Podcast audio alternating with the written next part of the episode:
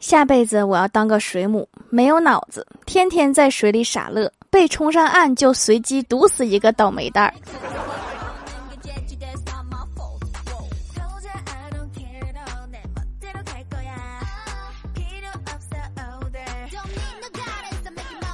Hello，喜马拉雅的小伙伴们，这里是糗事播报周二特蒙版，我是你们萌豆萌豆的小薯条。你生病了，关系一般的朋友会说多喝点水。好好休息，关系比较好的会说你怎么老生病？关系铁的会说把你游戏账号给我，别浪费。就刚刚欢喜把我的游戏机拿走了。我坐欢喜车的时候，从来都不和他聊天儿，因为他很忙。忙着骂人，骂完前车骂后车，骂完后车骂旁边的车，骂完旁边的车他还骂路人，有时候还骂我，怪我没有和他一起骂人。我都不知道拥护啥就骂起来了。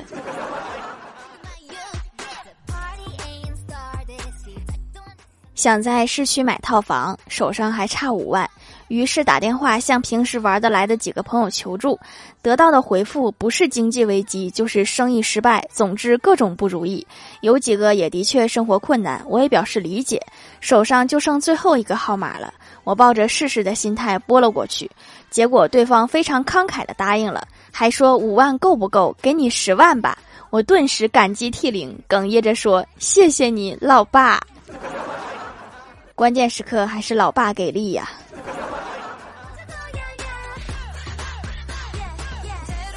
表哥开了一个饭店，每到星期天的时候，都会把他上小学的儿子接到饭店来打扫卫生。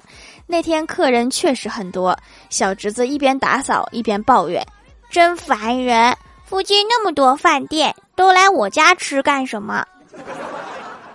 要是都不来你家吃，那才是出问题了。”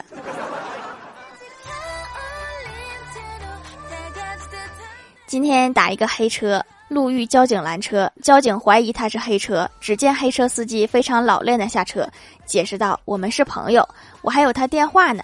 不信我给你拨一个。”电话果然响起，交警一把抢过去，上面来电显示是黑车司机。我把这茬给忘了，这波怪我了。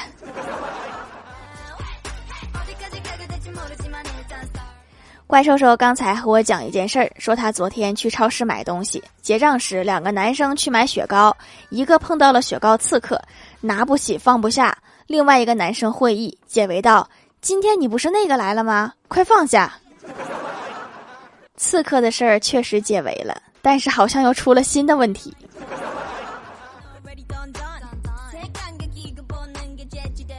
有一次出差，办完事儿在乡间散步，经过一个大湖泊，看到很多人在钓鱼，我就走上前说：“鱼多吗？这里很适合鱼生存吗？”钓鱼的人回答说：“钓的人多了，就不适合生存了。”好有哲理的回复啊！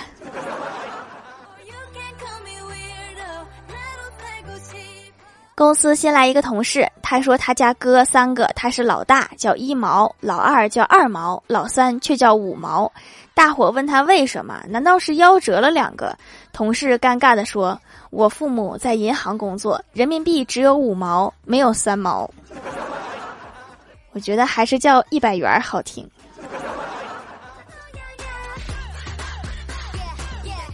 郭大嫂和郭大侠倾诉说：“我总觉得我看电影、看电视剧的时候泪点极低，动不动就流一脸眼泪。但是同样的事情如果在现实中上演，我就没有那么多感触，甚至会冷漠对待。我到底是怎么了？”郭大侠不屑地说：“那是因为现实生活中没有背景音乐。对哈，没有背景音乐，效果就差了很多。”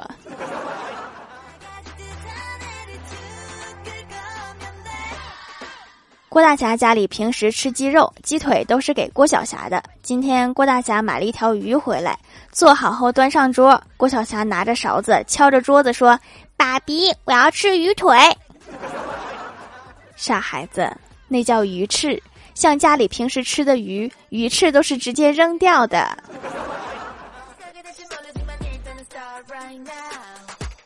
晚上，郭晓霞在做美术作业。我的妈妈。郭大侠看了一眼，问他儿子怎么画的一点都不像你的妈妈呀？郭晓霞说：“这是卸了妆的妈妈。”滚犊子！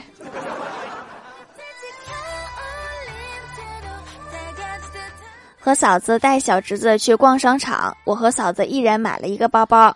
付钱的时候，我和嫂子都同时掏出了钱，我俩礼节性的推让了几下。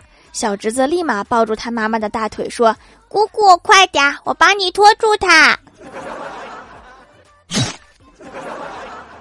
这个时候不用帮我。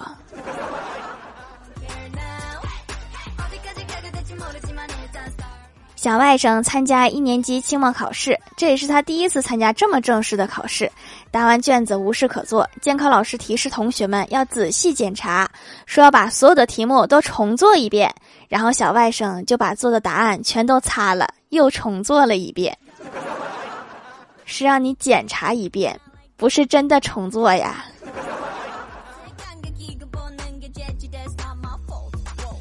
去医院体检，前面是一个六岁的小男孩，叫周什么什么。然后医生听诊的时候，照例和小朋友聊天，化解孩子的紧张感。医生问：“你为什么姓周呀？”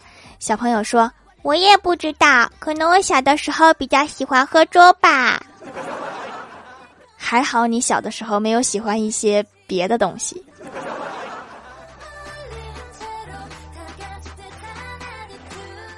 刚刚看到一个大爷摆了一个小地摊儿，在那卖眼镜，也没有什么人，就想捧捧场，就问大爷：“这个眼镜怎么卖呀？”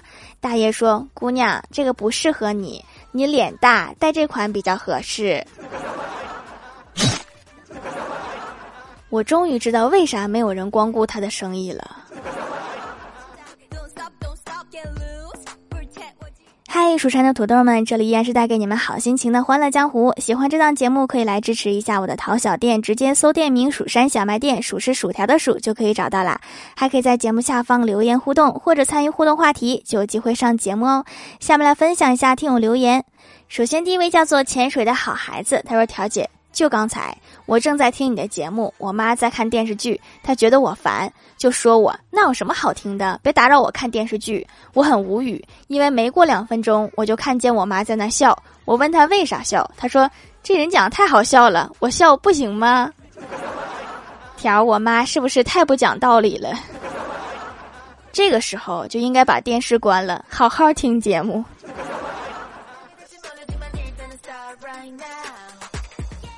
下一位叫做草莓酱味的软糖，他说：“我今天真无语，我这算是踩到狗屎运。上课外补习班，我居然踩到一块口香糖，碾死了。然后我就在那挪到另一个座位，结果又踩到一大坨口香糖啊！我要崩溃啦！你这个应该算踩到狗屎了，没有运。”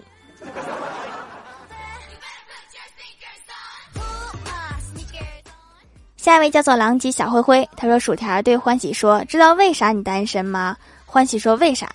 说前两天雷阵雨，别的妹子都是嘤嘤嘤扑到男的怀里，下雨了，打雷了，好可怕！你一手掐腰，一手指天，惊雷！这通天修为，开天辟地，紫金锤。这段话我好像在哪看过。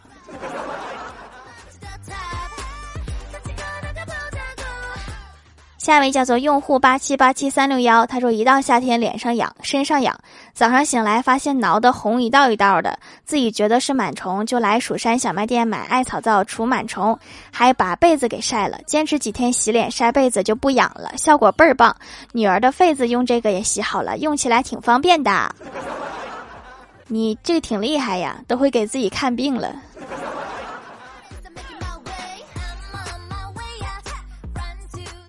下一位叫做千奈是个蟹，他说在直播平台关注一个女生一年多了，很有毅力的一个女生，从一百八十斤天天跳操跳到了二百四十斤，一直在坚持。生活中有无数这样平凡的人，给了我很多感动。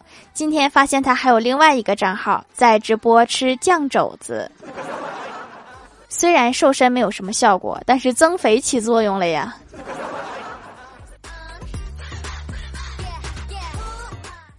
下一位叫做沙雕的懒骷髅山寺，他说留个段子一定要读，最近都不读我段子，为啥呢？他说生物老师新发的卷子，老师告诉我们要争取在十分钟内写完所有选择题，总共三十道。但是我懒得写了，就一开始一通瞎写，被同桌看到了。结果老师一来，同桌就跟老师汇报说这个选择题我是瞎写的。老师为了验证一下，就从我卷子上随便挑了一道选择题去检查，没想到他正好是我碰巧蒙对的一道题。然后老师就把我同桌训了一顿，说他自己不好好写卷子，反倒诬陷别人。好家伙，我是把一年的运气都用到这里了，是吧？那你反手就告诉老师，他看你卷子。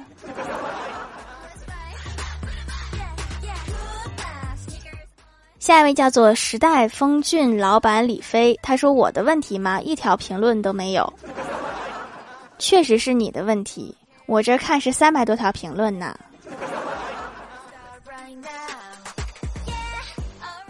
下一位叫做爱猫的彤彤，他说皮肤很容易出油，买了控油的手工皂，洗几天就控制住了，也不容易脱妆了。成分给我吓一跳，还有珍珠粉，那这个价格也太实惠了。只是珍珠粉啊，亲，不是整颗珍珠，不要害怕。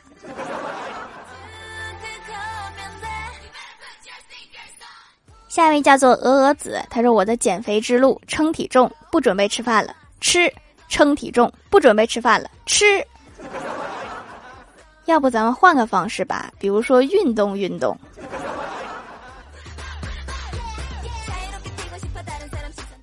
下一位叫做是一不是一，他说你们在烦怎么赚钱，我现在烦怎么花钱，谁可以告诉我一百块怎么用到下个月？距离下个月还有十三天，每天馒头加榨菜应该是可以撑过去的。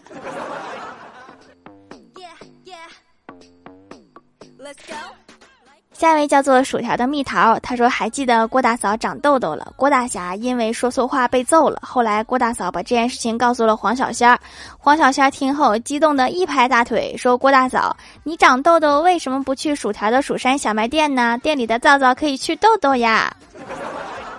你这个广告打的，我真是差点没看出来呀。